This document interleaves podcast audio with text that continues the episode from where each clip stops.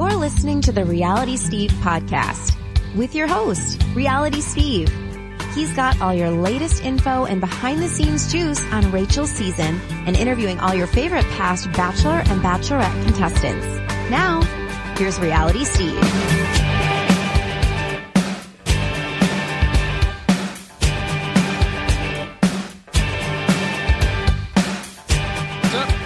To podcast number 37. I am your host, Reality Steve. We'll get to our guest in just a moment. But just to remind you to rate, subscribe, and review in Apple i Apple Podcasts, excuse me.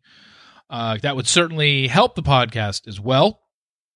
Obviously, any of the products that you're interested in when uh, you hear them in this podcast as well. If you want to use those, that would be helpful as well. Uh, we got a lot of uh, guests lined up. I've actually got f- our next four guests lined up, assuming, obviously, i- until it's literally recorded, I, I don't want to promote them. But uh, I have had four people, including uh, today's guest, who have said yes, and obviously is reco- uh, and this one's recorded. But um, I've had three other guests that said I will do it, and we should be all set uh, for the next month. But as you know me, a little superstitious. I don't want to jinx it, but uh, some guests I think you'll like. Couple from the Bachelor franchise, including today's, and a couple outside uh, the franchise as well. But um, thank you all for tuning in. We've we've approached over four and a half million downloads since we started this, so that's been great, and uh, we will keep it going. Okay, let's get to our guest. Uh, you saw him on Ali Fedotowsky's season of The Bachelorette, just missing out on the hometown dates, but more importantly, he's my brother from another mother, since there are plenty of people out there who think we look alike, although I don't see it since I'm devastatingly more handsome than him. But whatever. It is Craig Robinson. Craig, what's up? What's going on, man? But yo, by the way, I have never received more of a compliment in my life than I look like you. Really? That was Yeah. that was that was maybe maybe the the, the top compliment I think I've gotten in my life. So, you know, thank you for being born and thank you for existing because you know with, Hey, you're welcome. Thank without that, yeah, it gave me it gave us a huge confidence boost. Seriously, I'm still like kind of have a big head about it. Yeah. you know, Yeah. Well, you should. You know. I'll get over it. I'll get over it one day. so we got we got a lot of stuff to cover. Uh, there's been a few. We've been in touch on and off throughout the years. Um, God, it's, it's been so. I mean, you you were on a season in 2010. So let, let's go back to Bachelorette season first off. And as I ask everybody, how did you get cast on this show? So um, it actually was kind of just started out as a joke. I was living with two. I was 27 at the time. I was living with two buddies of mine from college. Had just got out of like a five year relationship, and uh, the um, the ad came on TV one night. Basically, my buddy was like, "I'm going to sign you up." Went online, filled out the form, and then they called a couple weeks later, and then you know went through all the uh, jumped through all the hoops that they make you jump through um, from that point on. But it, it started off from their from their uh, website. I know it doesn't every does everybody say that a friend of them uh, signed them up? Isn't most like people, yeah, most one? people do. Yeah, there have been a couple that have said like I was. uh, It's usually on the girls' side saying I was home alone. I was bored one night. I was watching the show and I was drinking wine. I decided to fill out an application and Mhm. never thought they'd call, and they called the next day, and then that started the process.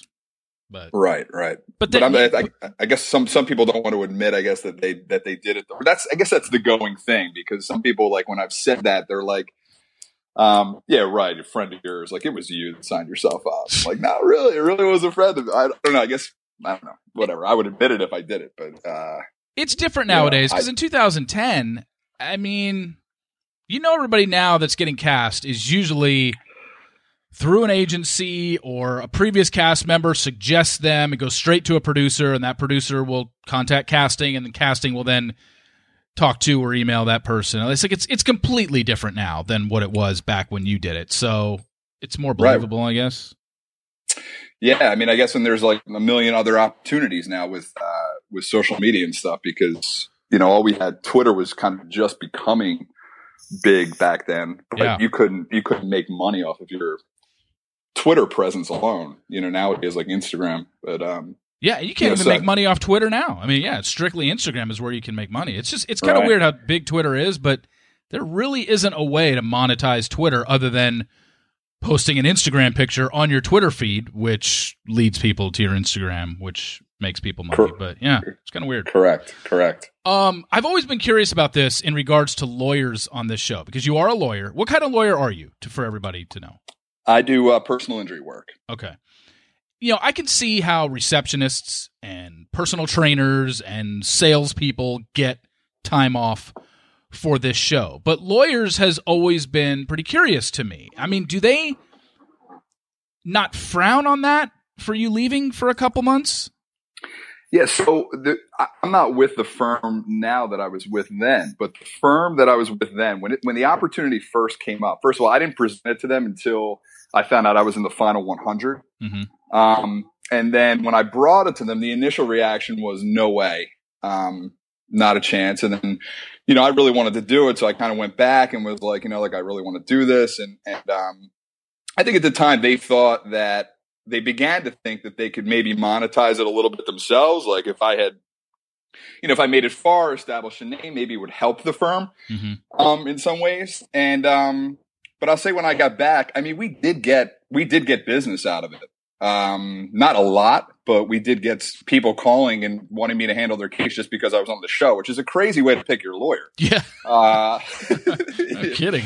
you know, but uh, but some people, you know, I guess I guess went that route. But um, you know, the first like year to two years was really like tough to be in court because I mean it was pretty much constant like you know jokes or or whatever um, or you know jurors maybe recognizing me and um, so it did make it a lot harder. I wouldn't say it was frowned upon because I I, I guess when it was all said and done, I got a pretty decent edit. I mean, in the sense that like I didn't seem to, although uh, you wrote some things about me though, I'll tell you about looking back. Yeah.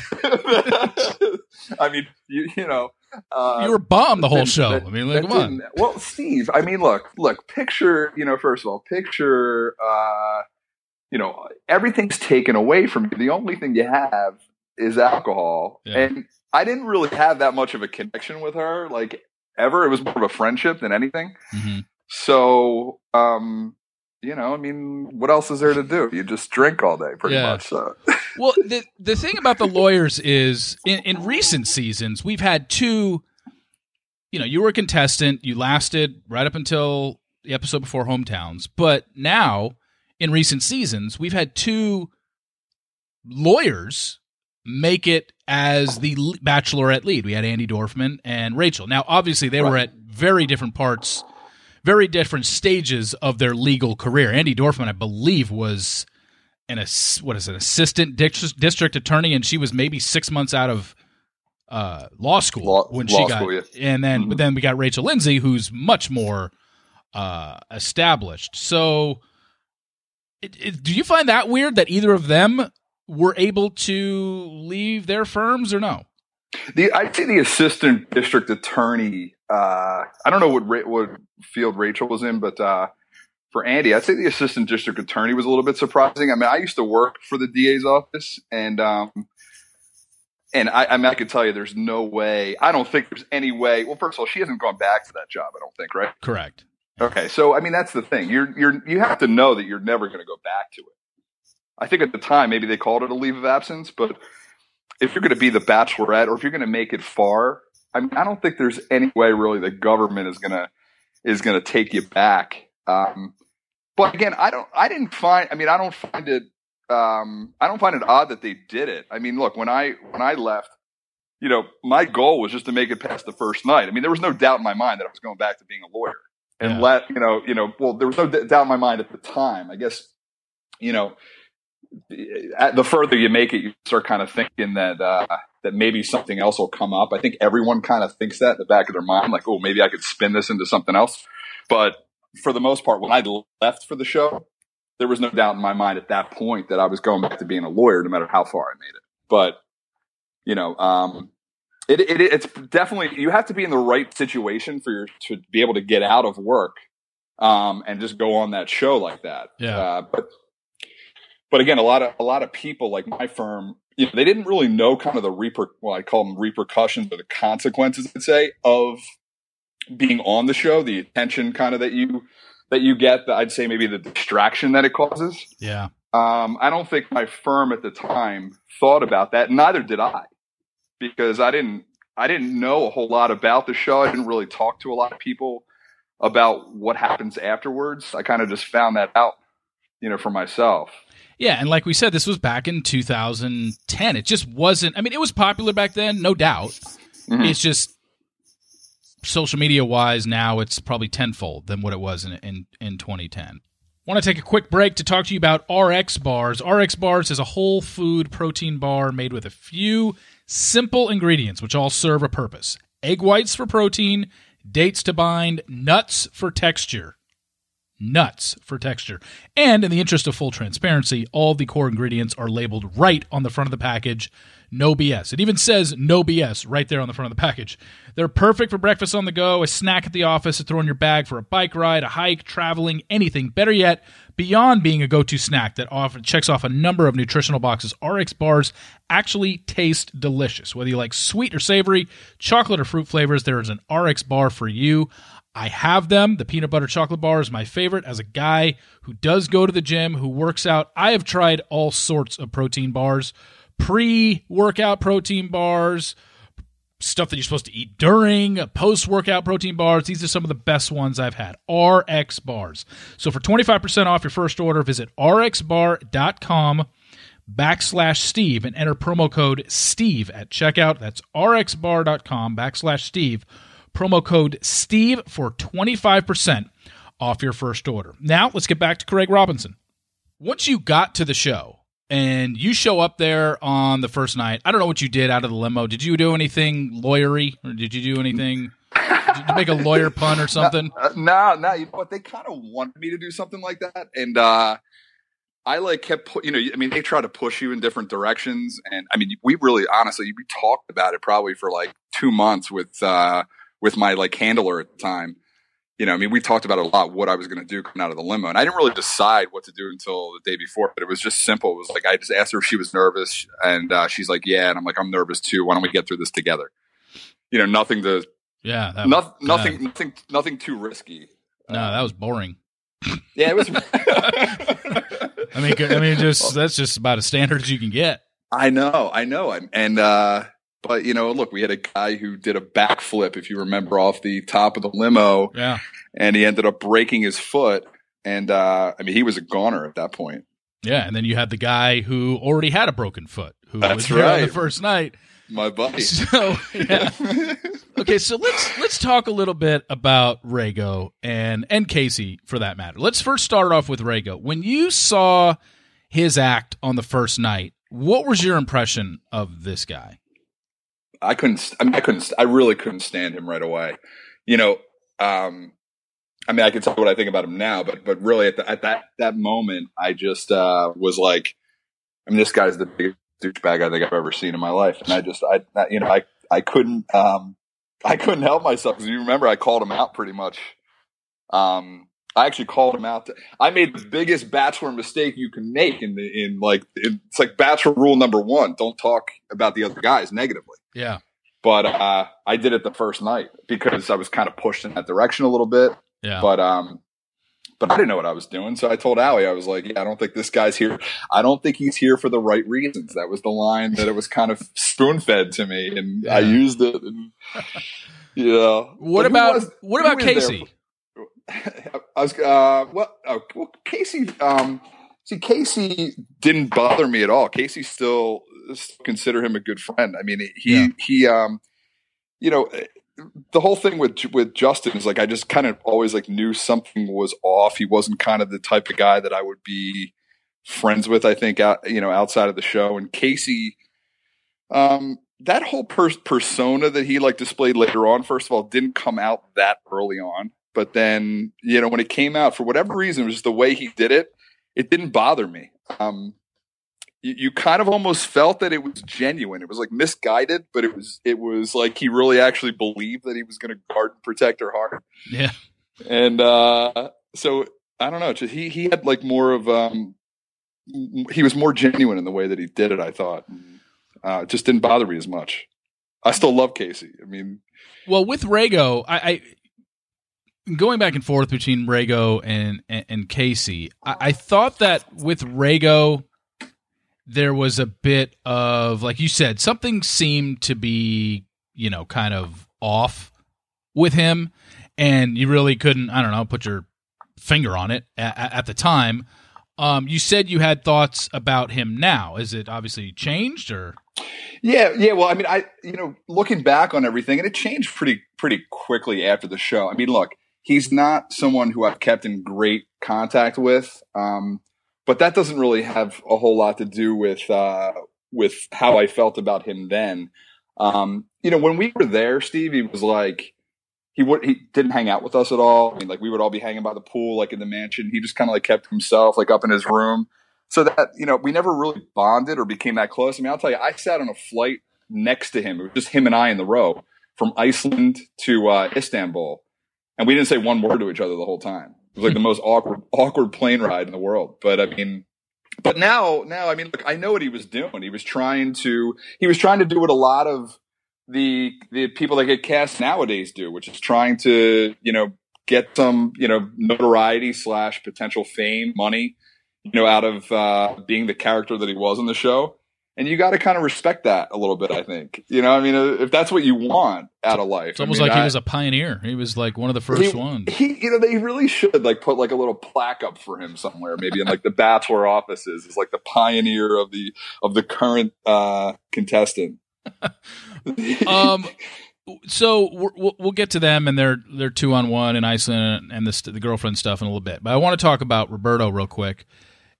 Did you either in the beginning or maybe halfway through filming or when you left, whatever the case may be, were you under the impression that Roberto was the front runner? Um, I actually thought Frank was the was the front runner. Okay. Um, which I, but to be honest with you, I still think I still think Frank was probably the front runner. I think if Frank hadn't left the way that he did, yeah, I think I think Frank was going to win the show. God, Um, I mean, a lot of people say that. I mean, it's not unheard of considering Ali's husband, current I was husband, say, looks exactly like Frank. he does, right? Yeah. Right. And Fra- and Frank's. I mean, look, Roberto. They're both great guys, but um, look, I think I knew that that the two of them were probably going to be the final two, but I I really thought and still believe to this day that that was who she was going to choose. Um, I could be wrong, but Yeah. you know, and you know, you I, I don't really. I mean, the, I've seen their interaction, obviously, you know, having watched the show, but at the time, I didn't really know that. I just kind of judged it based on uh, when she would come into the house or come into our room or whatever. She seemed to kind of, um, you know, be be the most like kind of uh, drawn to Frank than any of us. So. Okay, time once again to talk to you about Psychic Source. think we can all agree love is confusing as hell, right? Wouldn't it be nice to have a personal advisor at your fingertips? The psychics Psychic Source, say that five times fast, are extremely confident that they'll get your questions answered. Take it from their spokesperson, Tori Spelling, Donna Martin herself, who openly relied on their guidance for quite some time now. She needed it. It's so nice to know what's coming and be able to talk about things through with someone unbiased, kind of like myself. Not to mention, they're willing to give you a discounted introductory rate of 75 cents a minute, plus the first three minutes, and a guide to psychic readings free. So try out a private, confidential phone call or online chat reading anytime, 24 7. If you're not happy, they'll refund you so you have nothing to lose. Not sure where to start? Customer care agents are available around the clock to match your personality with a gifted psychic advisor, or you can browse psychicsource.com to check them out before you create an account. Take a chance that could change your life. Try Psychic Source for 75 cents a minute. Get your first three minutes and a guide to psychic readings free. Just mention promo code STEVE when you call 844 897 8206 or sign up on, on online at psychicsource.com. Now, the remainder of the podcast ad free with Craig Robinson. When you guys went to New York, um, when I talked to Chris Lambton about this, I'm sure you're going to have the same answer, but Kasey gets a tattoo in New York, and you guys didn't find out about it until I believe the night of the cocktail party before the rose ceremony, because you just assumed like, oh, he must have just left and you know been gone doing ITMs or whatever. Obviously, he was gone a little bit longer to get a tattoo done, Yeah. but it never. Chris said, look, it never crossed our mind that he was, you know, out on the streets doing stuff. Um, So out on the streets, he was out on the streets. That's for yeah, sure. walking the streets of New York and into a tattoo parlor. Um, but like when you found out and you saw what he did, what were your thoughts? That Well, went well, head? fir- first of all, first of all, let me ask you something real quick. Do you have to before you do these? Because this is seven years ago. Do you have this memorized, or did you have to go back and do a little research for this for this what, podcast? what, memorize that? Memorize that Kasey got a tattoo. No, no, no. But like how I found out about it at the cocktail party. Like, did you? Oh, I, I just kind of rem- I, that I kind of remember All right, right. Because I knew. Yeah, I just I kind of knew just because because it was a big deal that he got one, and I I remember him not coming back in. I just kind of remember vaguely the the scene of him uh, with a bandage on his wrist at the cocktail party with a group of you because he all had suits on. Like if it was Right. in the room, I would have thought, okay, no, it was. Well, I actually, I actually did find out. I found out before that, um, but they didn't show that, and I kind of had to act like surprised oh, at the time. Another like more production kind of that's behind it. But Yeah. he actually, when he first came back from getting it, which was like a couple days before the uh, the cocktail party, yeah, they he had left for the whole day, and he comes back in, and we were like, "Where have you been?" And he had this bandage on his wrist, and he's like. Uh, I was making eggs this morning. This is the worst like lie in the world. Like, I mean, it was like yeah. That's wor- what Landon said. He, he heard he, he burned himself cooking. Yeah, burned himself making eggs. So he comes in. He's like, "Yeah, I've been at the ER the whole time." And so I'm like, "I'm like, what are you talking about? Like, first of all, what are you doing? Like, I mean, you weren't making eggs. There's no way." And actually, that morning, I had woken up like early in the morning, and I woke up, and it was so weird. It was like eight o'clock in the morning. We had gone out. We had been drinking the night before, of course, and uh, yeah. So his bed was made, and he was like completely dressed, and he was just like laying on top of his bed. He didn't have a date that day. I remember I looked over at him. I'm like, "What are you doing?" And he's just like, "What?" And I'm like, "What are you do? What are you doing, you weirdo?" It's like eight o'clock in the morning. Where, where are you going? He was like wearing like a button down shirt, and like I was like, you know. So uh, when he got back, I was like, "Dude." You weren't cooking eggs. There's no way. And he's like, "Yeah, I was. Yeah, I was." And then finally, I kept like like asking him questions. So he like pulls me into a side room and he's like, All right, dude. He's like, Stop asking so many questions. He's like, Look. And he pulls the bandage off and he's like, I got a tattoo. I was like, Oh my God, you're nuts, dude. So I mean when when he got I mean, you just had to roll with it. It was so bizarre and so strange and just so out there. But I mean, look, I wouldn't I wouldn't do it. Although I don't know if Chris told you this too, but a lot of the guys got they branded themselves on my season too. Um, Oh, we did you know that? I don't No. know if you knew that too. Oh yeah, yeah. They, uh, I did not partake in that, believe it or not. I uh, said no, but they all got brandings on their ass uh, of like a, I forget if it was like a fork or like a like a cook like a uh, like a grilling fork kind of that they used, what? but they just yeah. They, they were, Wait, wait. just When was this done? During This the season? In L.A. Yeah. oh, They didn't show this, obviously. It wasn't filmed, but I mean, they uh, there was. I mean, I know Chris got one. Uh, Ty Brown did it. You know, a few of them just got got a nice branding. and this was in L.A. before you even started traveling. You guys didn't even know each other that well at that point. Dude, we we like. I mean, they still said, they they said this like right after. Like we bonded. Our group bonded like no other group bonds. Jeez. I don't know. Like we were like complete. I mean, between myself, Chris, Frank, Ty Brown, uh, Jesse, Tyler. I mean, we all bonded like very, very quickly. We were like boys within like three to three or four days. They had to keep reminding us, "They're like, guys, there is a girl involved here." Yeah, and you're Uh, like, yeah, whatever. yeah. um, so okay, so from New York, you guys go on to Iceland, and Rego and Kasey had their infamous two on one on the glacier. When you knew that that was the two on one date, who did you think before that date happened? Who did you think she was keeping? I thought she was definitely keeping. Well, not definitely, but I thought she was keeping Kasey.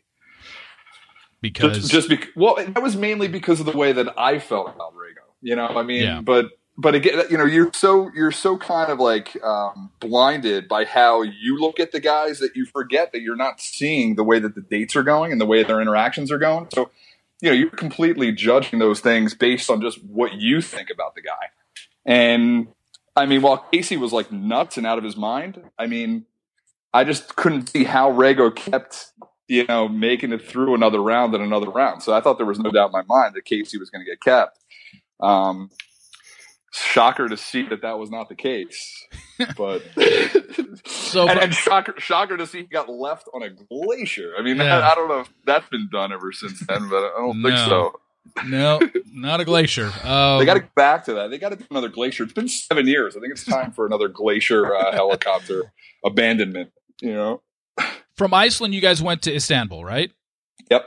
Okay, so that was that was your flight with Rego. That was bizarre, but in Istanbul is when the whole thing with the Rego and the girlfriend and calls Ali and says I'm Justin's girlfriend, and she comes in the room, and then all hell breaks loose. But before we get to the, the scene, which is like I said, top.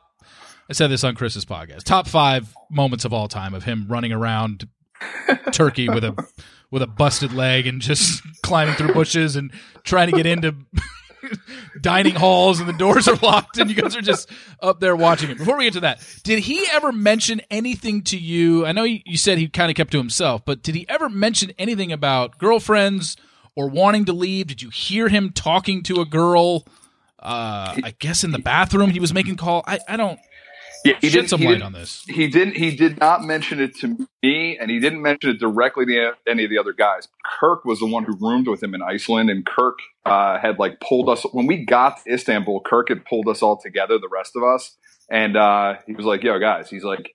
So last night or whatever, I'm we're in our room, and uh, he's like, I heard him talking, and it sounded like he was talking to a to a girl, you know, or or whatever, because he was like saying like I love you. It was either that or his mom. But he said it sounded more like he was like talking to a girl. So um, we kind of suspected it at that point, but we, I, no one knew really for sure.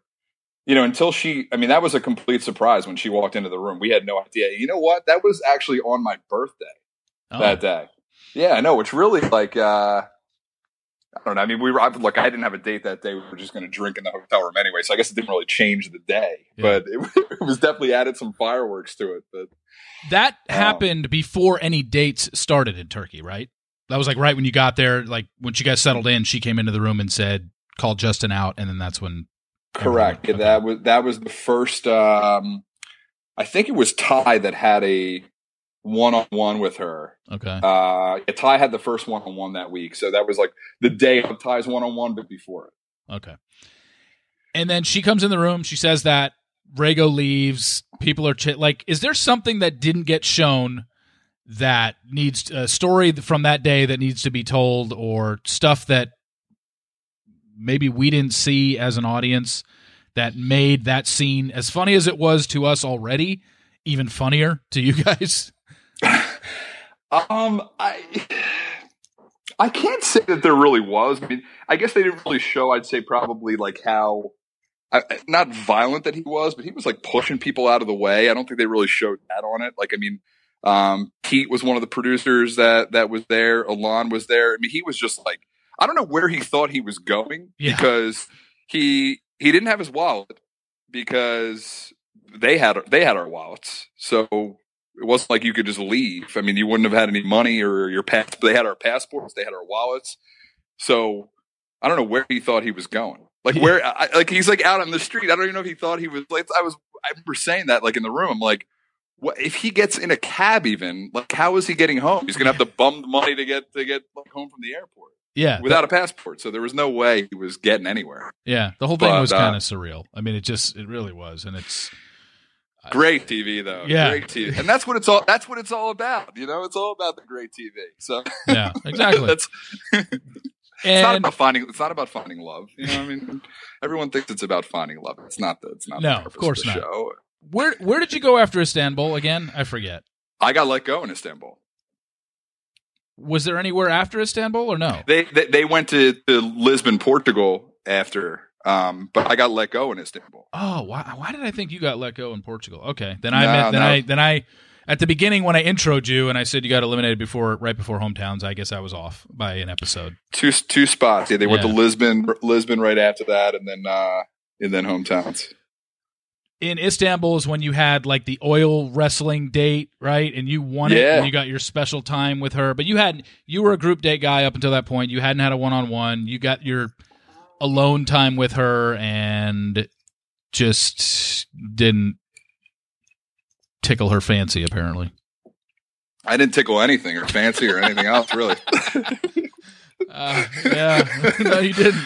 but but you know, still, I mean, if you look back, like I, I think like on my you know in my post interview from that, you know, it's it's just so crazy how like you look back you look back on it and like I think I said that I was falling in love with her. Like we, Of course, you, of I mean, course you did. That's what everybody says. I mean, I, I'm not that delusional, like in real life. But Yeah. like when you're when you're there, just I I don't know why I don't know how I said that. I mean, I don't know, but I still didn't think I was. I, I still in my mind did not think I was getting eliminated after that. Believe it or not, really. I, I don't know how. No, I don't. I don't know how. I have no idea how I did Well, they, think that. yeah, you got brainwashed into thinking that you know she was somehow taking you or whatever. When you got eliminated in Istanbul, who, how many went on to Portugal? Five, or five, six? Five, five. So who was number Yeah. five on your season? Ty Brown. That's right. Ty was five. Okay, that's I'm mixing you up with Ty for whatever reason, not in terms of looks or anything, um, but just Or, in yeah, terms of placement on the show. For for whatever reason, I thought Ty was sixth and you were fifth. Okay. Nah, nah, he's fifth. Okay, so the Frank stuff. Did he ever mention? I mean, obviously you weren't there after Istanbul, so Portugal, whatever. But in the time that you spent there, did Frank ever mention anything about a girl back home? And God, I'm really struggling with this because I like Ali, but I really want to continue with this girl I started seeing back home. Frank actually mentioned it in New York. He may he may have actually mentioned it back in L.A. towards like the third episode or whatever we did there. I, I can't remember exactly the first time, Yeah, but it was at, at the latest. It was in New York, which was two stops before Istanbul. And Yeah. not, but he he actually told the producers about it at that point. Um, and they kept telling him, you know, you gotta just push on, you know, see how you feel. But he really wanted to leave. Um, and then they kept telling him just like hang in there, hang in there. You know, we'll let we'll let her tell we'll let you tell her. And then she, then um, I kept telling him like, dude, I don't listen to what they say. Just tell her because you're gonna look like. I mean, I kind of figured that that's what they were kind of setting up to maybe maybe make him look like the bad guy at the end of everything. Like, why didn't you tell sooner? And he was trying to do that, but that was part of the production is that they kind of had him. Um, you know, they had him under their control and they, they made him wait it out till the final three. But he said it multiple times before I left. And, um, you know, I, I, yeah, we all kept telling him, dude, you got just, just tell her. and this was a girl that he had just kind of started seeing. She was No, he, he had seen, he was, was seeing her. They had just kind of like broken up. But Oh, okay. he, he had he had been seeing her for a little bit back home, if I remember correctly. Like he had, I think it was at least a year that they had been dating. Hmm. Um, but they had broken up recently, and it wasn't like they broke up so he can go on the show. I think they actually broke up like around that same time. But, um, Hmm. you know, I guess he kind of did look like the bad guy. I mean, to a degree, I think people still. I mean, oh look yeah. back on Frank as a po- positively, but at the time, I think he was kind of a, a villain because of that. But Well, yeah, I mean, he didn't. For a guy who did leave her and she was pretty heartbroken about it and whatever, I personally think the guy's a prick because he won't respond to coming on this podcast. It's killing me.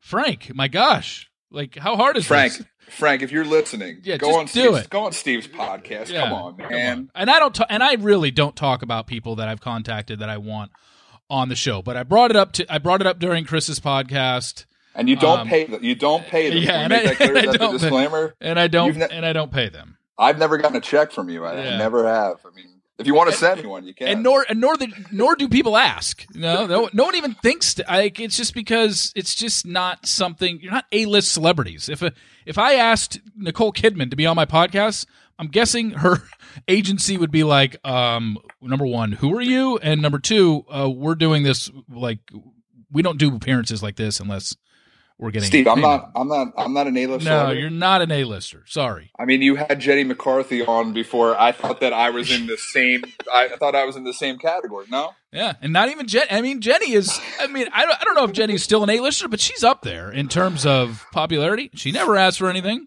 you know. if so- I if I if I'm a Z-lister, I'd probably say she's an A-lister. yeah. Okay. Fair enough.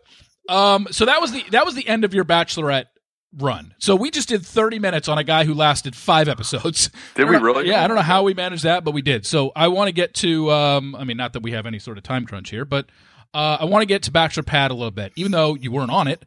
Um, Right. Bachelor Pad, obviously, you seems like would be a show that would be right up your alley. And Definitely. I was always curious um, how you did never end up on that show.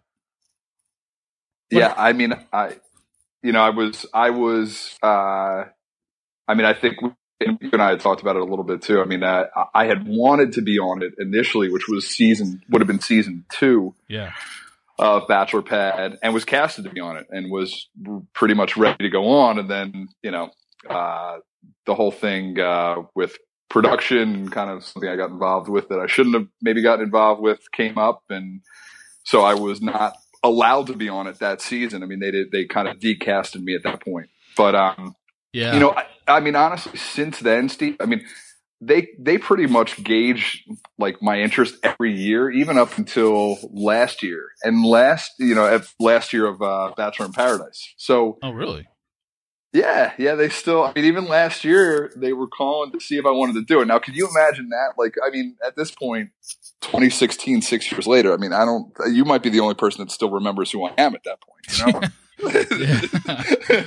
Yeah. But uh, you know, not not a good idea at this point. But I mean, I, like every every year after that that bachelor that that season two debacle, um, you know, t- you, you kind of think about it a little bit, but it's just not. I haven't been in the right place to to do it. Obviously, yeah. And I don't, Yeah, yeah. I don't want to get into what happened with all that, but I'm Yeah. sure people are interested. Just Google it. You'll you'll know.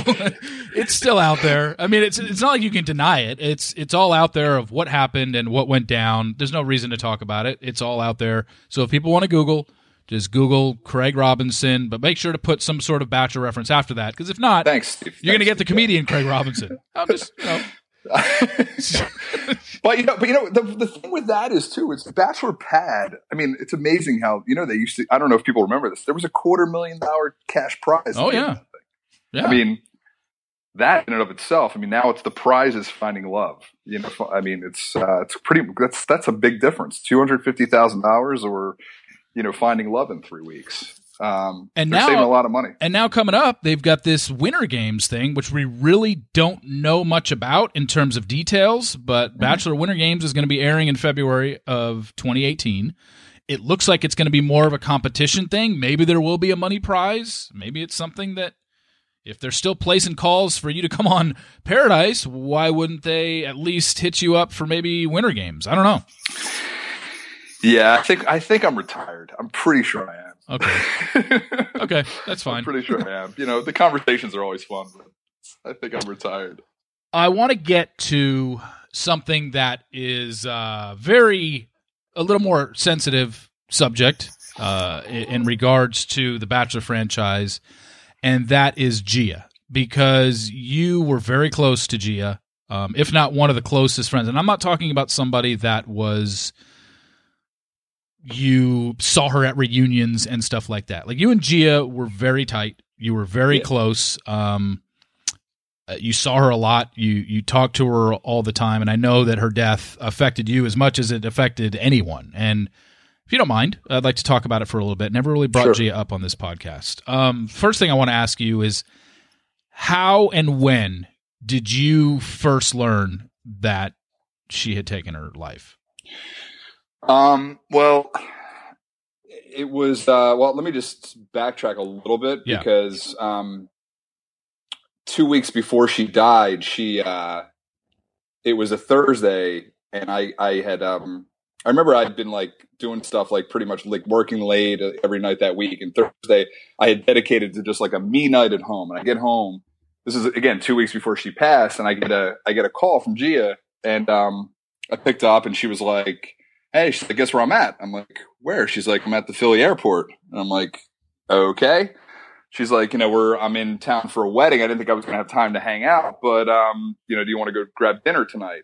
And uh, so we ended up going to dinner that night, talking about a lot of things, but I mean, nothing that was like red flag alarming or anything like that. Um, you know, that I thought, I mean, you know, she was like typical stuff that she was unhappy about this, maybe where she was living, you know, wanted like kind of to find kind of like a, like, you know, you know something like more of a, a, stable career path in life, you know things of that nature. But um, so that that night we made plans because I, we had a charity event for uh, the Phillies in a couple weeks that I was bringing a bunch of bachelor people to, and um, I had a couple extra seats at the table. I ended up inviting her, so she was actually going to come to that event with Ryan, her boyfriend at the time. Yeah, and so she uh, she she you know she attempted to take her life on a Monday. She ended up uh, passing away on that Wednesday. She hung on for a couple days, but um, that Sunday I'd called her and um, just to verify because she was going to fly in to Philly that Thursday, and I was going to pick her and Ryan up at the airport. And uh,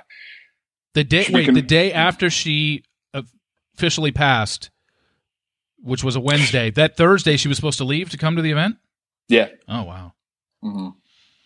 Hmm. So so that that um so Sunday we talked um and just confirmed her flight arrangements. I mean, we talked about what we were going to do when she got there, and uh, you know, we were like, she's like, you know, can we go get a Bloody Mary? I was like, definitely. You know, I mean, she knew I was always up for a Bloody Mary, and she's like, you know, yeah. so she's like, she's like, uh, all right, can't wait to see you. And then um, Monday, that Monday, the next day, believe it or not, the first thing I got was a message on Facebook from a fan. Hmm. And she was like, I'm so sorry to hear about Gia. I was at work and I was just kind of like caught up in the middle of work. And I, I like, I looked at it. I was just like, what? You know, and, um, I like, I call, I tried calling Ryan. He didn't pick up. And then I tried calling, um, one of Ryan's best friends. And, uh, you know, he picked up and told me what had happened and um, you know, I just was, I was, I mean, I was in shock. This was like three o'clock in the afternoon on a Monday, and I just left work and started trying to make calls and see what was going on.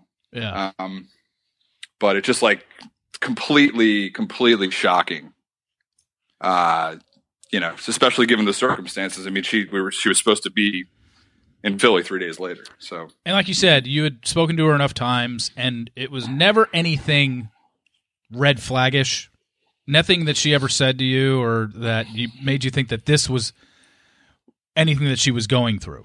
No, you know, it's it, it's like um, it's like any any any person that that you know in life when when you you know when your things aren't going exactly the way you want them. I mean, she had things going very well for herself seemingly at the time, but you know now from everything you know I've learned is that it's more of a mental health. I think it's more of a mental health um, know issue than it is anything anything else. It's not like you know, there are certain triggers in life, I think, but um, for her, I mean, look, it was like any typical thing that a girl goes through. You know, she's been dating someone, wants to get engaged, wants to find a better career. You know, is trying to develop kind of a plan for her life. But we were just kind of talking through things when we had dinner that night. But it was never anything like I'm really upset or you know I'm you know, I'm thinking about taking my life or anything like that. I mean, she never said anything like that at all to me. Everything. I mean, she we was a very we had a we had a great night that night. We um, you know, ended up going for for a couple drinks at this uh, this rooftop bar, and um, a few of my friends met up with her. Actually, one of my friends from home was a sorority sister of Gia's from college, so she ended up meeting us out, and uh, we had a we had a great night. Nothing really seemed like that like off with her. It was pretty typical. So as we know, Ryan Anderson, who at the time of her death was her boyfriend, played for the New Orleans Hornets. Now he's with the Houston Rockets. Did you? I, I, I'm I'm I'm pretty sure this is the case, but I could be wrong. You're friends with Ryan then and now, still, correct? Yeah, I mean, I don't know when you're going to air this, but this I'm actually going to his wedding next weekend. Um, I didn't even know Ryan. Oh, geez, I did not know Ryan was engaged. Okay. Yep. Yeah. Um, he's was he helpful to you in like? Did you talk to him a lot after this all went down and after things maybe from the funeral yes. on? Was he helpful to you? Well, he actually kind of um, understandably went dark for uh, I'd say about three months. Yeah. Um, not completely dark, but I didn't talk to him at all. We texted here and there. You know, I would text him all the time, just telling him I'm thinking about him. But uh, we were we were really close. Like I met Ryan um, in like Gia passed in August of 2013. I initially met Ryan about a year and a half before that, mm-hmm. and uh, that's kind of when they had just started dating. And uh, him and I, in that time period, talked all the time. After she passed, he I'd say he went dark for about three months, just because he was just he, he did that to everybody. But um, you know, then when he felt comfortable, he, you know, reached out. And since then, I mean, I don't know if you've seen it, but we do, we've been doing this walk for the last, uh, you know, three years, this overnight walk together. It's in a different city every year. And, um, you know, every time he plays the Sixers in, in Philly, we, uh, we always get together. I, I try to make it up to like New York when he plays the Knicks. So we, I mean, we see each other a fairly good amount and, and talk a lot. And, and, um, I'd say, I'd say we kind of have been there for each other through through everything. Yeah. Um, he's uh he's an amazing guy. He really is, and he's you know one of my one of my close close friends at this point, and uh, you know so um, it's been it's been really difficult for for everybody. But uh, the the positive thing, I guess, if there is a positive to all that, is that we've really been able to raise a lot of money for suicide prevention. Um, yeah, I wanted to, I wanted to ask you about that. You kind of mentioned it the the walk that you do every year. Explain to people exactly what that is and if they can donate. I know I've donated in the past to it. Um, what you can do, anybody that's listening can do uh, in honor of Gia. Well, well I'll, I'll, say this. So the the um, uh, the walk is is uh, is through an organization um, called AFSP, the American Foundation for Suicide Prevention. Um, the since then though we have actually and, and through Gia's mom, um, there's been a creation of a Gia Allemand Allemand Foundation. It's uh, GiaAllemandFoundation.org. Yeah. Allemand's with two L's. Um, so if you wanted, I mean, if you wanted to donate, actually, what the Gia Allemand Foundation was, it was for a condition that Gia had called PMDD, which is um, like a post-menstrual disorder, which is related to mental health, and um, the, that organization like kind of morphed into the Gia Allemand Foundation through the help of her through the help of Gia's mom.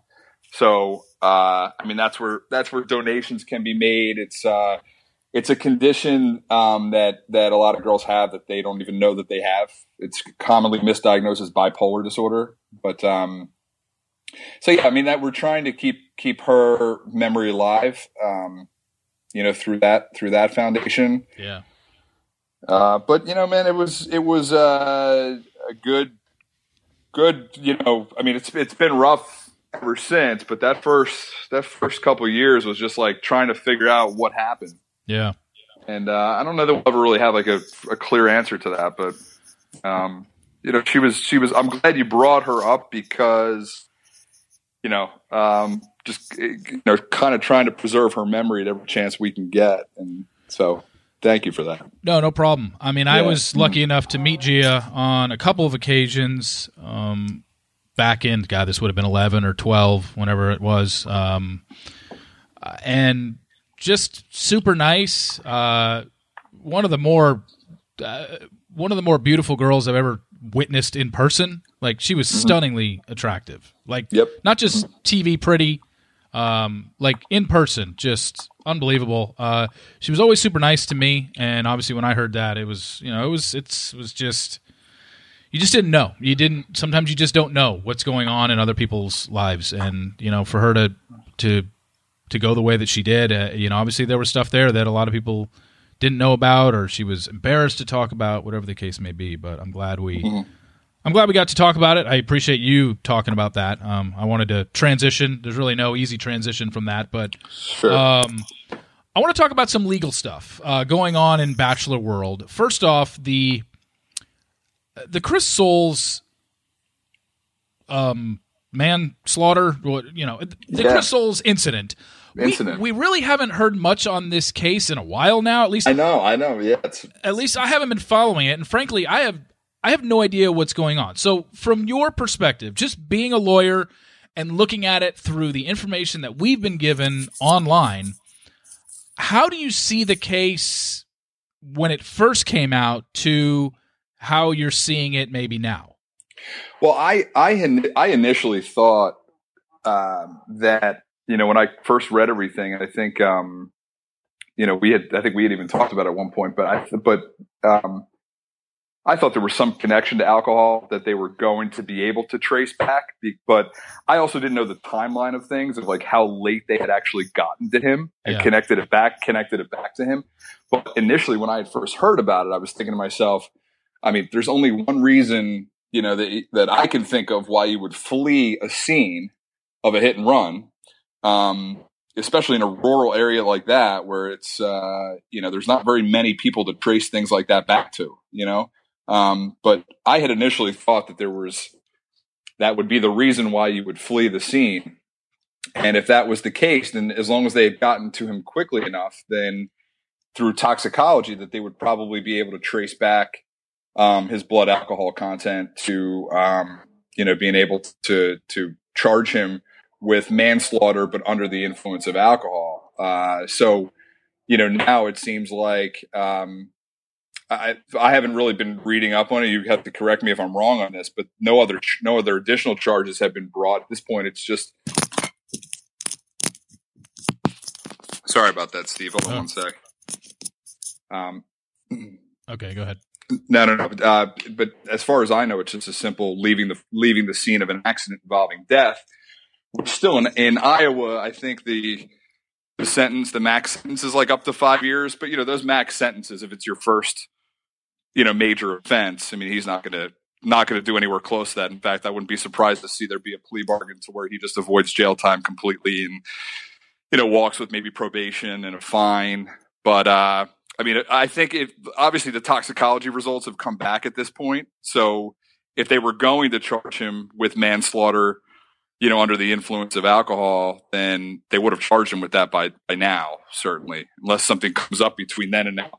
So you know, I mean, I, I don't want to say it's a it, to recommend to anyone that it's a smart idea to ever leave the scene of an accident, but apparently, if there was alcohol involved, then he might have saved himself, I guess, from from being charged with that by, by leaving, which is kind of a shame. But you know, if if assuming that was the case, but Yeah, I, I know Uh, maybe just- it's I know maybe it's not this simple.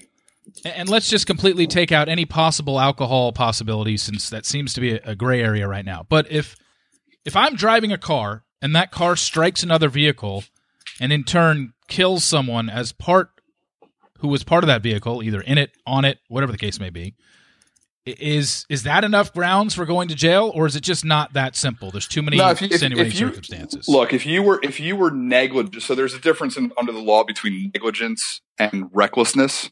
Negligence is just being careless. okay. Reckless recklessness is like borderline intent. Like for instance, like let's say you were drag racing uh, somebody and you hit a car and killed somebody. Yeah. The penalty the penalty for that. Let's say we've had that situation come up here in Philly where where people are drag racing and end up killing somebody not under the influence of alcohol. If if that uh, were to happen, your chances of going to jail are pretty are pretty heavy. But if you are just negligent um, or just careless, let's say you you know you you're you accidentally uh, you know hit the, hit the gas instead of the brake and you run a red light and end up killing somebody, you're not going to go to jail for that. I mean, the, the worst that they can charge you with, so long as you stay at the scene of the accident and do what you're supposed to do, the worst they can charge you with is careless driving. There's really no no additional charge, at least in Pennsylvania. I don't think that that it changes that much with this circumstance because nobody really goes to jail if they just make us make a mistake, and unfortunate mistake that's just careless under the law. Rarely would you go to jail for that, but uh, but you know once alcohol becomes involved, you know a lot of states, most states have really tightened up on uh, on- that, and um, you know there's there's jail time associated with that if you kill somebody as a result of being drunk and and you know dri- drunk driving or or whatever the case may be. But, Yeah, and I think when this first happened, like when we first heard the story about this, I don't know if it was Radar that reported it or whoever it was, and it was just when we heard everything, it really looked bad. And it just looked like, oh crap, this isn't going to turn out well for him. And it just seems as time and the first thing that I said when we when I reported on this, not reported on it because I had no firsthand knowledge, but when I talked about it, it was look, we've seen so many things that completely look one way when it's first presented and and I just said, look, let's just wait. We don't know all the facts. And it seems like since then, things have. It was almost like he was guilty before he was proven innocent, right when this story came out. And now, as more stuff comes to light, and we're here two months later, it seems like, and not a whole hell of a lot has happened um, that we know of publicly. It just seems like it's going um, the way of it's it, things are getting better for him, and it's not so cut and dry, black and white like everyone wanted to make it out to be. When it was just, oh my God, Chris Soules was driving, looks like he was drunk, somebody's dead, he's going to jail. Like when the first story first came. Yeah, and look, I mean, it's you know, look, even even though things seem very obvious at times, for instance, like I said before, there's only one reason I can think of why you'd flee the scene of an accident like that. Um, you know, it's not like I mean, look, if you're driving with a suspended license, for instance, or if you don't have insurance, I mean, those are generally not things that if someone's dead at the scene of the accident, that you're still going to flee the scene of the accident for. There's there's only some very serious, you know, really one serious thing that I can think of of why you would flee the scene of an accident like that. So I think everyone kind of rushed to that judgment. Well, why would you leave? Yeah. You know, but but at the same time, those the elements of the crime, which one of them for manslaughter under those circumstances is that you have to prove that the person was intoxicated. So if he flees the scene, goes home, um, it's not enough to say that he probably was drunk or that he probably had been drinking. You know, you still have to prove that under the law. And if by the time they got to him, the toxicology came back that was such that the blood alcohol content was either so low or it was zero, um, there's no way that a prosecutor is going to bring that case not being able to prove that the person was intoxicated at that time. So I think it was just look, it was just like anything else. I mean, look, um, I don't want to compare these two things, but you know, do you think OJ did it? I know he did. I mean, okay. Well, I mean, you know, so it's, you know, it's but you still have to prove it under the law. And apparently, prosecutors in that case didn't prove it, and you know, I don't think in this case, without the toxicology results, prosecutors weren't going to prove that that he was intoxicated, even if we can all draw the conclusion that common sense will tell us why he probably left the scene. But and it wasn't until about three yeah. days later, after the story first broke or whatever, we get this release of Chris calling 911 help and being very helpful to this person, like very well aware of what he did, trying to help this person that was apparently in a ditch that he had knocked off their tractor. Does that help his case? Well, it well again the only thing he's being charged with is leaving the scene of an accident. It does help his case because um, the stat, if I remember the statute correctly, I remember I looked it up when it first happened. Again, it's not a Pennsylvania, it's an Iowa statute, so it's not something I'm really all that familiar with. But in order to prove that the person left the scene of the accident, there's something in the language of the statute that makes what he did a little bit unclear as to whether or not he actually did flee the scene because initially he didn't. He did stay and try to help the guy. And you know what? Look, I think I don't know Chris personally, but from everything I kind of gather from him, it, he's not a bad guy. Yeah, you know, I mean, this is not like a crime of of in, of intent where he like meant to kill, wanted to kill somebody, or meant to kill somebody, and went out and did that. Um, and clearly, it seems like from him staying there and trying to help him, I think he was giving the guy CPR. I mean, it's clearly more evidence that he's not a bad guy, but um, but it it it does help him because now his lawyers can make the argument under the law that he didn't leave right away, that he did try to render aid, and that when he realized that it wasn't possible to bring the guy back, that that's when he left. Now you're still obligated under the law to stay to stay there, to stay there until the cops get there, and that you know everything can be processed. So it just gives his lawyers one another additional thing to argue that he he did everything he could have, and he's never going to have to explain why he left because he's never going to have to testify you're not obligated to testify in a criminal trial. So no, we're never probably. We're, I would be surprised if his lawyers haven't told him no interviews and that you're never gonna you're never gonna discuss why it is you left the scene of the accident because there's really no good explanation that you can give for that. Yeah. So bottom line, it based on what you know, which is what we know as the public. What do you think he gets at the end of all this? Uh, a year to two years of probation. Okay seems to be the consensus that he's yeah. not going he's not going to serve any jail time and he will uh, a fi- uh, maybe a fine involved or not even a fine um, well th- it doesn't really matter whether there's a fine involved to me. I mean, there there probably will be a fine, but it's not. I don't think it'll be a major one. But the biggest, his biggest concern should be the civil suit uh, from the family. The family, and yeah. Although you know, look, I don't know how um, wrongful death cases work in um, in Iowa because they vary kind of state to state, and um, you know, sometimes with a, a 64, I think the guy was like in his mid 60s, 64 or something like that. Yeah. Um, you know, the way that those damages are kind of measured a lot of times is the earning potential that they had for the rest of their life.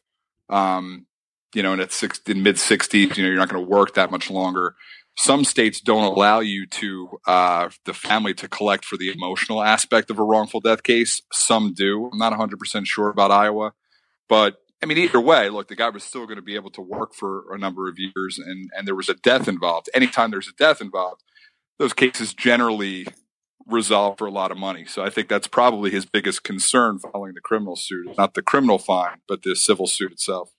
Interesting stuff. Uh, I mean, I this is stuff that we could probably talk about for a while. I wish we had more information because it seems like it was so hot and heavy for about a week or two weeks there, and now it's just like, gosh, just nothing. I mean, this is it's been so long uh, since we've heard anything or you know what's going on. But let's let's get to the other legal matter in Bachelor World, which is what happened on Bachelor in Paradise. From your outside perspective on Paradise, do you think what they did and how they handled it was correct? Well, um, I'll say this. I mean, I, I, think that they obviously had to shut things down right when they did. Um, and that seemed to be Warner Brothers' uh, decision to make. But when you have um, the report of that initially, uh, you have to kind of shut things down. Um, it sounds like they that the you know the investigation that they did revealed that there really was nothing that happened. Um, why in the world that producer would report that. I mean, you know, yeah, you're you're you're essentially killing your career at that point, and, and unless you know that it's that it's true, um, you're essentially you know killing your well, career. Just to play, but, just but, to play devil's advocate, real quick, and I, I am mm-hmm. not trying to defend this producer or whatever, but could somebody look at that and say, you know, you say career killer, and trust me, that's the first thing I thought was like, why in the hell would she report this? Nobody's going to hire her. Could you look at it one way as well, gosh, she's really concerned for the well being of the contestants of the show that she's producing. Could you look at it that way?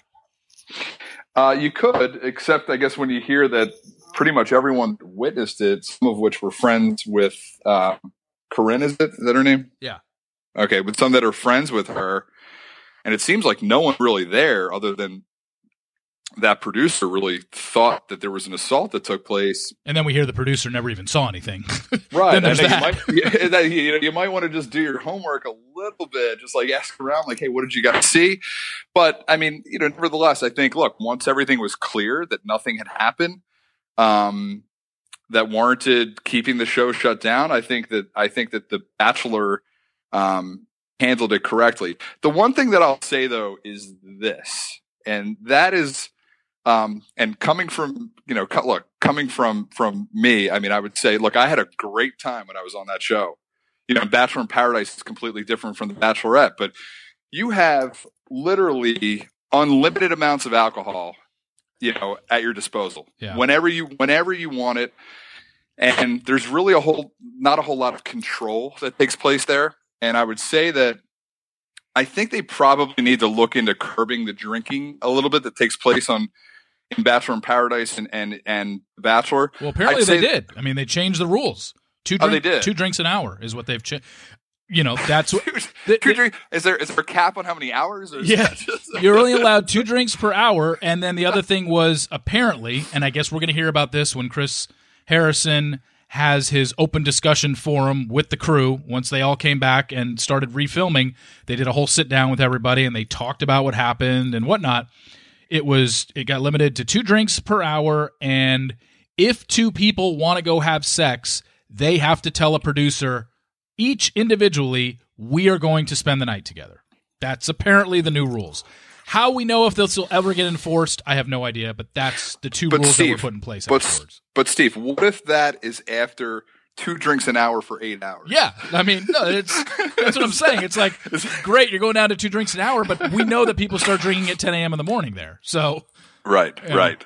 But but but uh, I mean, I really I- honestly, I really think that that I mean, p- see, here's the problem. Part of the way that that show is is so great is because of the amount that people drink on it. Because Yeah. they get them obviously loose and to say what what that they would never say maybe when they were completely sober. But um, well, that's an interesting rule. There, so you don't know of any hour cap. It's just two drinks per hour. That's it. yeah, exactly. It, there was That's no like actually that's that's actually fairly.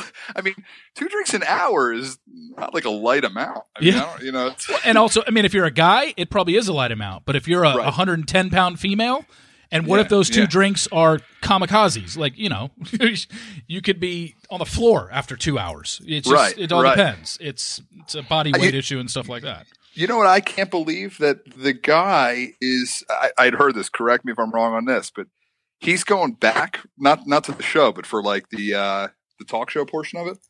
Yeah, he's going back for the reunion, and so is Corinne. And then something came out last week where Chris Harrison said in one of his recaps for Rachel's season of The Bachelorette, Chris Harrison said he's doing a sit down with Demario and Corinne. Now, I don't know if it's going to be a sit down with him and those two, or he sits down with Demario, he sits down with Corinne, and we see two separate interviews. Like, they haven't really explained how it's going to work, but apparently both of them are showing up for the reunion show, but I don't know if that means they are going to sit with the rest of the group for the reunion show, or their sit down with Chris Harrison is going to be their return, quote unquote, to the reunion show. We don't know just yet, but it looks like we're getting sit downs with both of them. And Why? Why in the world would anyone who that happened to want to sit down with the with the people from the show again?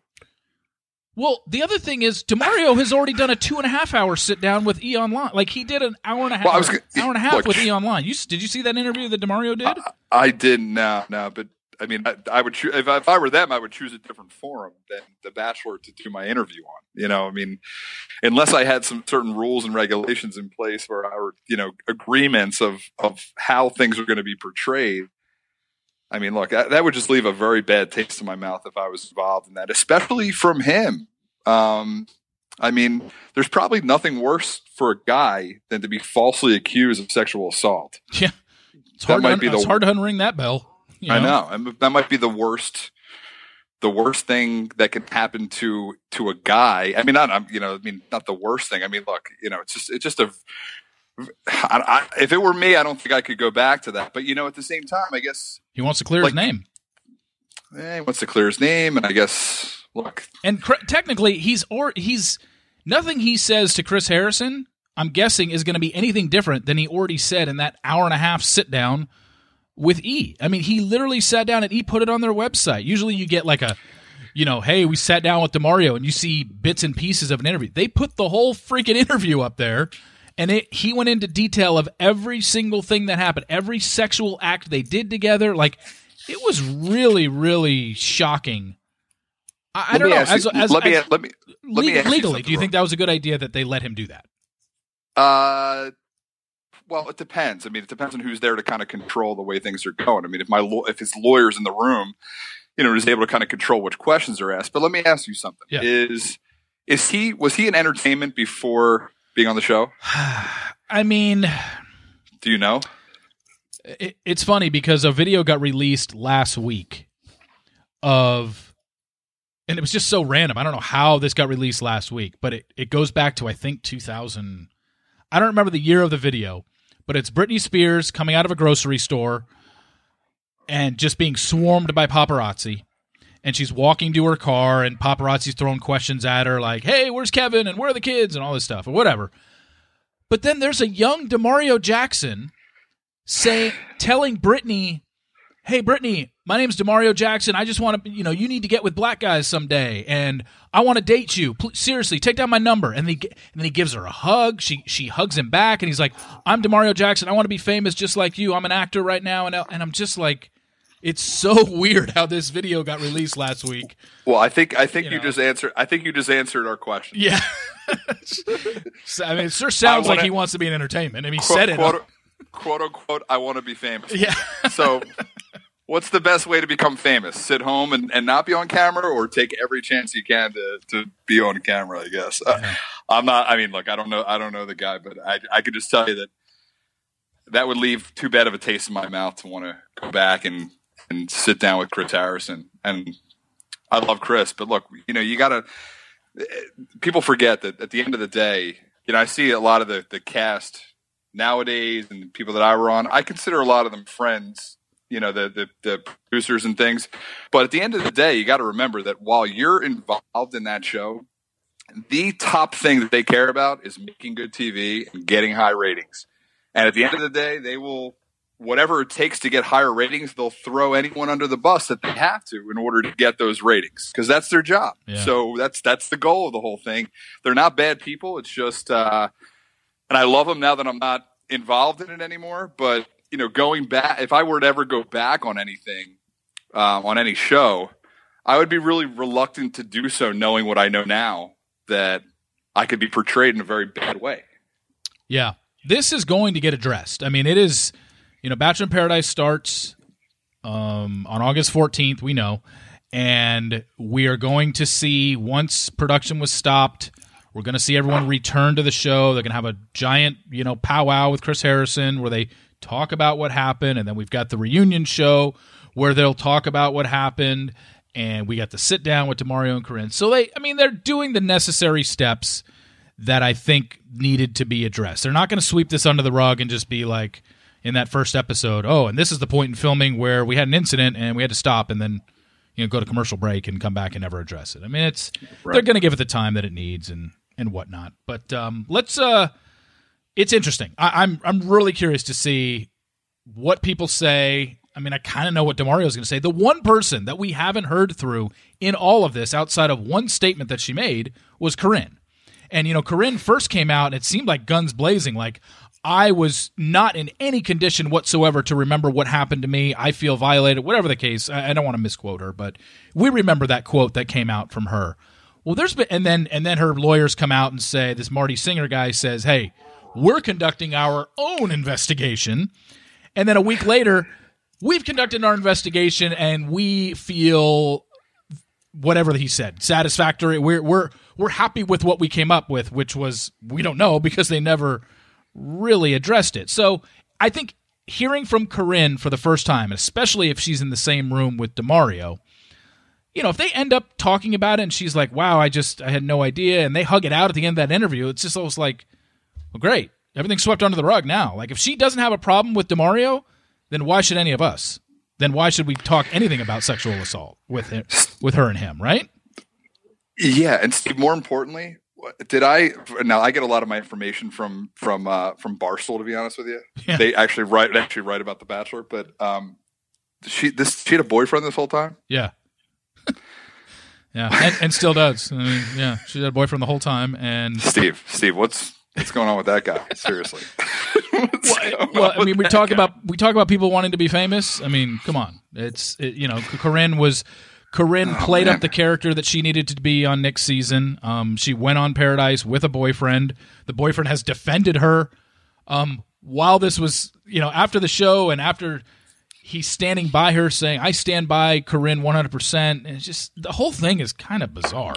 like, Steve, Steve, yeah. if I, I swear to God, if I was as forgiving as a guy like that, I would, I, am convinced I'd be married by now. Yeah. But, uh, yeah. It's, that's, that's, that's the reason why it's unbelievable to me. I mean, how, how could you read those details and be like, yeah, I'm going to still stay with this girl? Yeah. I, that's what I mean. God, it's, it's so God hard to take her. someone like her seriously. And, um, well, it should be it should be fun TV. You should have a lot to write about. I'm yeah, sure. no kidding. Um, okay, so let's wrap this up. I do a rapid ten where I have ten questions. Some are show related, some aren't. Where we talk, where I just fire off questions at you, and you answer these however you please.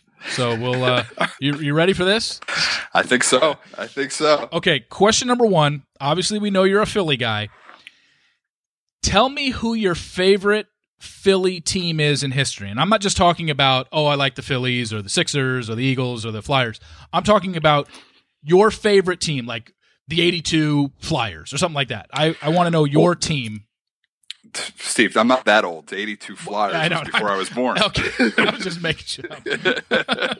Um, nah, by by far, by far, and, and look, it would be easier. The only championships I've chip, and, and the only championship I've seen in my lifetime is the 2008 Phillies. But by far, my favorite team is the 2001 76ers, who made it to the finals against the Lakers, Yeah. and unfortunately lost four to one. But I'm I'm a huge Iverson guy, so that is that is my uh my favorite team of all time. That was the Laker run. That was uh, Philly. Iverson, st- Iverson stepping Iverson over stepping over Lue. Tyronn Lue in game one, Yep. and that was Yep. the only, um, that was the only loss in the Lakers title run that year. They went sixteen Correct. and one. They lose we game the one first- at home. Yeah, Yep, yep. Took the first game and uh, it was downhill after that. But Iverson is by far my favorite Philly athlete of all time, and that was my favorite team of all time. well, that's good. Congratulations. Thank Um, you. it's not much more to, to be happy about in Philadelphia sports history, and, and at least in my generation. But Yeah, I was going to say. I mean, you mean none of these? Uh, you mean none of these Sixer teams recently have been? well, it's I'll tell you what, it's it, it we got things moving in the right direction right now. Trust do you trust the process? Um, you know what? I mean, they're so loaded with so many good young players. The problem is, as you've seen, you know, as great as Embiid was last year, Joel Embiid has played what forty games in three years. You know, it seems like every first round pick of theirs first sits out a year before he gets on the court. Uh, ben Simmons last year, Markelle Fultz turns his ankle at summer league. Like it's just it's a curse. I would love to see Markelle Fultz, Ben Simmons, Joel Embiid. I want to see them all on the court together. Um, now with JJ Redick, I mean, they should be interesting, but can they stay healthy? Is the question. Well, did you do, you do you know? I don't know if you saw the pictures, but what two years ago, I guess when we had a bunch of the the Bachelor people in for uh, Cole's event, and um, we had I had Joel. Joel's a, a buddy of mine, Embiid, but I had him out with the whole Bachelor crew. We took like a bunch of pictures with him. He actually gave um, Jillian Anderson his uh, his jersey. He was a big fan. He's a big fan of Jillian. Big fan. Still asks about her. Jillian's got a boyfriend, I believe. Best Yeah, up well. Embiid to back off. he better watch out. He better Yeah. watch out. Joel's on the prowl right now. Wow, wow. I didn't. Oh, breaking news! How about that? Um, okay. Question number two. Um, where's the question? Oh, question number two. You'll love this one.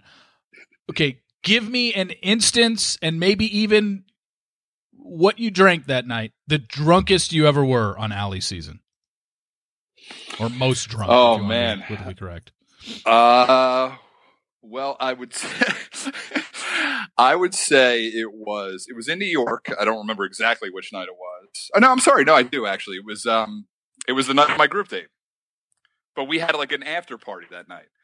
But we had pretty much been drinking all day. Were you on, we were you on the Lion King group date? I was, Okay. I was, and, and and so while Roberto won that date, he was actually on stage. We were in a green room with an open bar for three or four hours. Oh wow. what, what I drank, Steve. I mean, I don't know. It was a whiskey of some sort, probably. But uh, I just remember that that towards the end of the night, um, I broke. I had sunglasses with me because we were there all day, and it was nighttime. Yeah.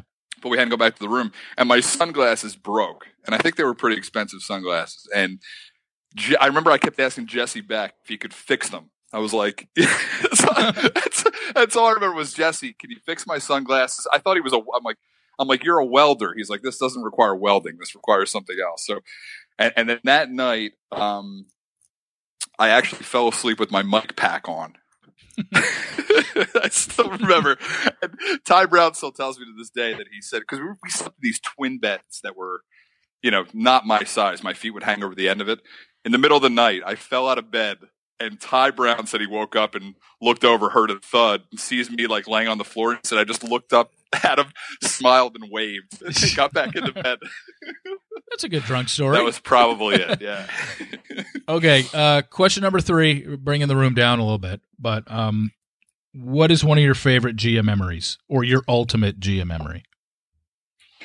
Uh, I would say probably the first time that I met her. Um, yeah, it would probably be the. I mean, I I'll, t- I'll tell you, like we, I watched her season of The Bachelor in preparation, kind of for my show because I knew I was going to be on it at that point. And uh, after I got off, she randomly called me one day and was like, you know, do you want to um, uh, do an event with me in Long Island. She's like, you know, I've been watching your season. So um, she lived in Manhattan at the time. So I ended up driving up from Philly, picking her up in Manhattan.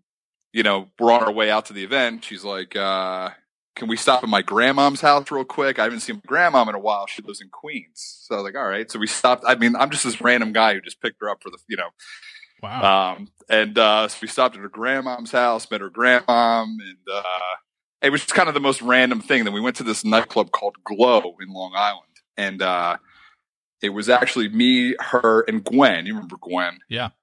yeah, and Gwen, and uh, we just had a blast that night. It was, I mean, the first time I had met her, and was like, this girl's awesome, and uh, you know, became.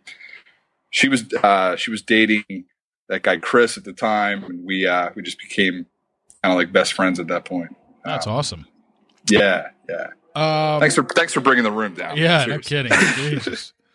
Uh, question number four: Most hated Philly athlete to you? Mm. Uh, in my of in my lifetime, Yeah. I'd. Uh, Who do you hate the most? hate the most. See, it's hard for me to really hate um, many Philly athletes, but I'd say dislike because I can't say the word hate. To be honest with you, I don't think I hate any Philly athletes. Maybe dislike, and this may surprise you, but Eric Lindros. Because And- because he because of the expectations and he didn't deliver. That that and also I, I just remember he had his father involved in everything. His father would comment a lot through. It was kind of like LaVar Ball now, Oh yeah. um, but but more like annoying. I mean, I actually like LaVar Ball to be honest with you, but his but Lin- Lindros's father would just like get involved in his contract negotiations, and uh, I just never, I never, I, if I was, you know, if you're the star hockey player or star whatever, you know, any athlete, you know, your father shouldn't be in your contract negotiations. So I just, I, it just always kind of annoyed me about him. okay. But I don't really hate any Philly athletes. Once you're here, I love you. Okay. Question number five: Favorite location you went to on your season? Um, well, I, guess, I, I mean you've been to New York, so I guess it would be between Iceland and right, Istanbul. and, and I'd, say, I'd say it's pretty close. Uh, you know, I didn't really get to, we didn't really get to explore them as much. I'd say Iceland is one of the most beautiful places I've ever been to, and um, but I could tell that Istanbul was like a really fun city. Like it had a lot going on in it. I mean, I didn't again. I would like to go back to both, but I guess I'd say probably Istanbul. But it's pretty close between the two. Okay, these next three are Philly related. Question number six: Best place to get a cheesesteak? Uh, it's by far Steve's. Steve's? That's just the name of the place. Steve's cheesesteak. It's called Steve's Steve's Prince of Steaks. Steve's Prince Um, of Steaks. Okay, what do you like on your cheesesteak? It's, it's American with easy. With means with onions. So it's just steak, cheese, and onions. Correct. People that people think that a whiz with cheese whiz with onions is the way to order a cheesesteak, but that's not accurate.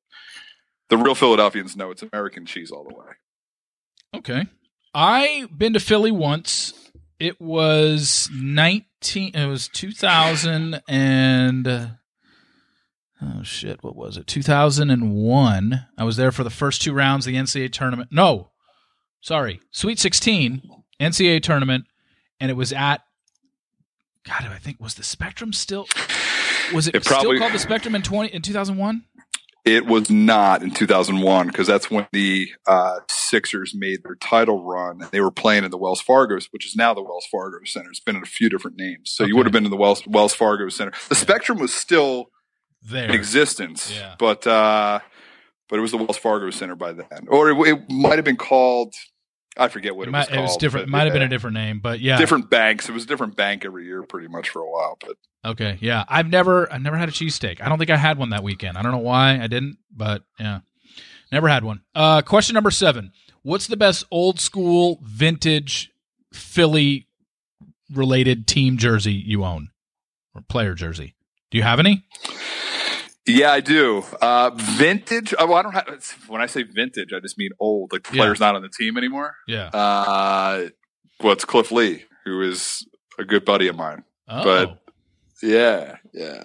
In fact, we're uh, he's coming into town this week. We're catching up on Tuesday, but he's uh he's probably maybe one of my favorite players in Philadelphia history. You know, partially because he's a good friend of mine, and partially because he was just probably maybe the, one of the most competitive players I think that ever played here. You don't have a, but I, you don't have a Brad Lidge jersey. I'm not a big, I'm not a big jersey guy to be honest with you, and I do not have a Brad Lidge. Although, look, Brad Lidge is my memory is the final pitch in the 2008 World Series, yeah. so I would, uh, I, I would, I mean, I'm not a big jersey guy. I, I don't, I don't wear jerseys, and uh, I don't really have that many to be honest with you. I bet you you're going to get at some point in your life, you're going to get a Ryan Ar- Arcidiacono jersey for your Villanova. well, I have, I actually have a surprise. Well, I have a Villanova jersey uh, signed by the 2009 Final Four team uh, hanging in my bedroom. So oh. uh, that's one of the, one of the things on my wall. So I guess that's kind of not vintage necessarily, but that's uh, I'm a big Villanova guy, as you know. Yeah. Question number eight. Yeah. Have you ever run the Rocky Steps? Of course. Oh, okay. Um, you know, can I be honest with you though? I don't think I did it until well, first of all, I trained there for the bachelor for the bachelorette. what? You would well, just I, run the steps for cardio? Yeah, I mean, I I live like six or seven blocks from the steps, so oh. Um, and I was living there at the time that I was on the show, so I uh, there's this like beautiful drive right behind the steps called Kelly Drive that you can um, run right along the Schuylkill River, which is not a beautiful river, but it's a beautiful run. But uh, I mean, I had about a month and a half or two months to get in shape, and I was not in shape when I found out I was on the show. So yeah, I had to lose a good. I lost like thirty pounds in a month and a half, and partially that was due to the Rocky Steps.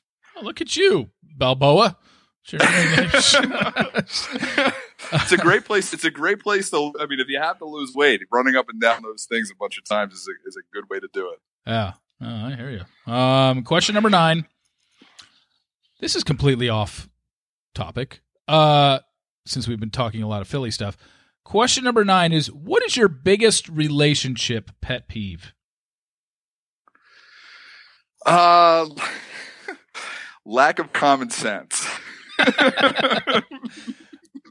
And, oh man, I mean, you know, like uh, I remember I I was dating a girl at one point, and I found out that and I'm trying to think back to who it was. I think the I think it was one of the George Bush. I think it was the, one of the George Bush presidencies. But um, I thought you were going to say one of the George Bush daughters. like no, no, no, no, no, no, no. But no, but she didn't. She didn't know who the vice president was. Like someone asked her, like who, who like. I forget how it even came up, but I found out that my girlfriend at the time didn't know who the vice president of the United States was. And I remember telling myself, there's no way I can date this girl. Like, yeah there's just no way. I don't know. I mean, it's, it's just, I don't know if that's common sense, but you figure like knowing who the president and vice president are is pretty much like a mandatory requirement for living in this country. Right? How soon after you found that out that she didn't know did you dump her?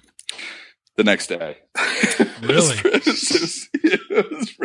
had to think about it. I'm like, am I being like too tough here? But I, I don't know. I just couldn't like, I like, I would almost be embarrassed. I feel like if we were at like a, uh, like a, like you know, an event or something, and if it came up, I, I don't know. Be, you have to know who the vice president is. you have to. It's just, it's not even an option. Like, I mean, it's come on. I mean, you know, I'm not asking. You know, I'm not, I'm not asking you to watch like Meet the Press every Sunday, but you know, yeah. just know who the vice president is. Um, last relationship that you had, there was somebody somewhat recent, right? Or no? Am I? There was, yeah, yeah. Do we not want to talk about that?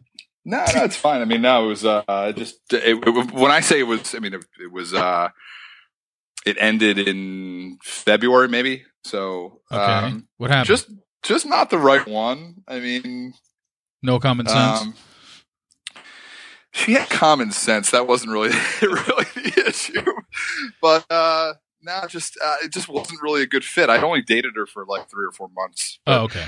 I seem to be going in this like three or four month like stint of of uh, when I do have a relationship. That's about all it lasts. So, oh, but uh, you know, look, she's, Steve. Well, you know about this. I mean, come on. You know, I mean, I'm, following in my brother uh, from another mother's footsteps. Wait, uh, following in my relationship footsteps? That's I what think you do? so. I think so. I mean, isn't it fitting? um, Uh, well, my last one lasted a little bit longer than that, but um, All right, well, Mazel Tov. yeah, how about that? Um, okay, question question number ten. This is this is uh, I saved this for something called explain your tweet. You don't tweet a lot, but you did tweet something back in 2015 that I found. It was a series of tweets, so I really want to hear about this story. do, you, do you know what I'm going to say before I? Say I have no idea. 2015 was a long time yeah, I ago. know. Okay, so this was a series of tweets. So I'm just going to combine them all. You wrote this on December 27th, 2015. Girl next to me was going to see her parents for the holiday. Only problem is she apparently needs hard boiled eggs to live or something. She calls her dad from the runway and starts screaming at him to get jumbo hard boiled eggs and Oh, yeah. Google and Google how to hard boil them. If he doesn't do it right, her life could be in jeopardy apparently. But that's not all. Her bottom teeth are mad sensitive. She needs special floss. They only sell this floss at Target, so guess where dad needs to stop. If you guess Target, you'd be correct. We were stuck on the runway for two hours. I earned a Medal of Honor for not telling her the truth that her father regrets having her. Okay, explain this. Like this girl was yelling at her dad because she he didn't have hard boiled eggs. Yeah, I was actually I was I remember I was on a flight from every winter I go to see my parents in Florida and uh, I was at the in Fort Lauderdale waiting on the runway and this girl was like screaming at her dad like So you were, you, were, you were already on the plane. This was Yeah. on the plane. Oh, yeah, I I had landed. I had landed. Oh, okay. But we it was one of those like you know wait on the plane forever because you're you know you, you've landed and we don't have enough uh, or a terminal or whatever to pull you into. But Yeah. uh, I mean, uh, from what I remember about it, yeah, she was just uh, you know it was one of those things when you're bored on an airplane. What else are you going to do when you're sitting there but tweet about uh, an experience you're having? Yeah. It wasn't quite good as Diane in Seven A. Yeah, you know, it was- completely made up bullshit from Elan. Just, but oh my god, that girl was so annoying that you know sometimes you just there's just something that happens that is so outrageous that you just have to tweet about it. You know, oh yeah, can you can you picture her in your head right now? Like, you remember what she looked like, Ugh. sort of, or I want to say I want to say brunette. Um, you know, Did she look like was was she like some? She just looked like a snob, or was she younger? Like, she, talking she was not she, she wasn't you know no she was at least in her mid to late twenties, okay, but she should not have been. Um, talking to her father that way. So if she's listening, Yeah. she's because not that many girls would be yelling at their father to get her hard boiled eggs at 25 or however old she was. But uh, yeah, and but, and floss because her teeth are very sensitive and floss. Oh my god, it was just like uh, one of the most annoying people in the world. You know, you just you always find them on airplanes. Oh yeah, yeah. Diane Seven A. Oh no, English. I had it. so ridiculous. I can't believe that he literally gained 100,000 Twitter followers in a day over a lie. That's just still amazing to me. he he is one of the most brilliant people that I know. Uh, he really is. I always always said that to him, and you know, I have a theory about him. I'll just sit, leave you with this, maybe. But uh, Okay. my theory about him, I think this is my theory, probably And about most. For, for, for the record, for everyone that's listening, we're talking about Elan Gale, the producer on The Bachelorette, that and Yeah. Bachelor, that the guy with the looks like he's homeless, got the giant giant beard and the whacked out hair. Yeah, continue. And I have to say, for a homeless guy, the guy for every year that we did those walks for Gia would be the one to donate a thousand dollars of his own money to it, which was the most, one of the most generous. Th- I mean, he was he's always been very very generous in that way. But and he's a, a super nice guy. But anyway, he's. Um, I've had this theory about him that when you go into TV production, like he did, Yeah. I think there is a certain side of every one of those people that want to be on the other side of the camera. And I think that going into television production is what gets them closer to that. But what they don't realize a lot of times is that's what's hindering them from actually being on the other side of the camera. Because rarely would you ever make the move from production of a TV show to actually being on the TV show. It just doesn't translate. But I, th- I think a lot of the people that go into television production have a secret desire to be on TV themselves. And that's their way of getting close to it. and you think Elan wants to be on TV someday? I, well, I, oh, I've told him that before. I've said, and I've said to him, I, th- I said, I think you're missing your calling because you should be on the other side of the camera because he's hilarious and he's brilliant, Hmm. and he would make for great TV. But he also happens to be very, very, very good at producing it. Yeah. I mean, he he is he is absolutely brilliant. I mean, he knows exactly which buttons to push with every one of the contestants. He studies it though. I mean, looking back on it now, I know why he was he would call me and you know before I was even on it and spend 2 hours on the phone with me just finding out about me. He was probably taking mental notes on everyone and he would be able to to know looking back on it which buttons to push to get us to say, for instance, to get me to say that I was falling in love with someone who I'd never even kissed before. Yeah. you know, so yeah. Yep. He he knew which buttons to push. He's good. Well, we wrap with that. Um, thank you, Craig, for uh, for coming on and putting in an hour and a half. I know you have a you have a, a big uh, court session this week. I have trial tomorrow. Yeah, Yeah, yes, trial- this whole week. So uh, enjoy that. But uh, again, I'll I uh, Not as much as this, but no, I'll of course enjoy not. Of course not. This comes first. Priorities. Uh, so thanks again for coming on, man. I, I really appreciate it, and uh, obviously we'll be in touch. Definitely, man. You got it. Thanks. Chris. Be, Craig. Be well, buddy. Chris, whatever your Chris, fucking name is. whatever. I'm your I'm your brother. You got to at least remember my name. I know. Come on. Yeah. All right. All right, buddy. Be well. All right. You got it. All right. Can't believe I butchered my uh, brother's name there. I call him Chris at the end of the interview. Um, that was fun. Uh, Craig and I have been on and off for the last I don't know four or five years. I'll hit him up for stuff, and um, he's always been a cool guy to talk to. Very fun. We hung out one time, I think back, God, three or four years ago. I think in New York when I was visiting. Um, he's just a, a really good guy. Uh, a lot of fun, good insight into the legal stuff. Uh, I definitely wanted to talk about the, the Chris Soules case, Bachelor in Paradise. Uh, but I really appreciated mostly talking about Gia. And I know that Chris, during that whole time when it went down, he was really affected by it. So um, he's a guy that uh, was very close to her. Um, one of her closest friends, and um, to hear about Gia and for him to tell the stories, and um, that's great that he's continued to, you know, support her even in her passing, and her memory lives on. And if you want to donate, by all means, it's uh, Gia Allemand, uh, www.giaallemand.org, I believe is what he said. Let me type that in real quick. Uh, giaallemand.org. Yeah, the Gia Allemand Foundation. Um, and you can donate there. I've donated to his walk in the past, and I and I will continue to do it in the future. So, but thanks again to Craig, and thanks again to everybody who listened. And if you want to support the podcast, by all means, rate, subscribe, and review in Apple Podcasts. That would be very much appreciated. And uh, we will be back next week uh, with another podcast. Obviously, every Thursday you get your podcast here on the Reality Steve podcast. But again, thanks again to Craig Robinson for that. Um, you can find him on at CraigR1 on Twitter. And by all means, if you want to chime in and give a response to this interview, be sure to include his at Craig R1 uh, Twitter handle in your responses. But again, thank you for all for tuning in. We're close to four and a half million downloads since we started this, and going to keep chugging along. So thanks to Craig. I am Reality Steve, and we will talk to you next week. See ya.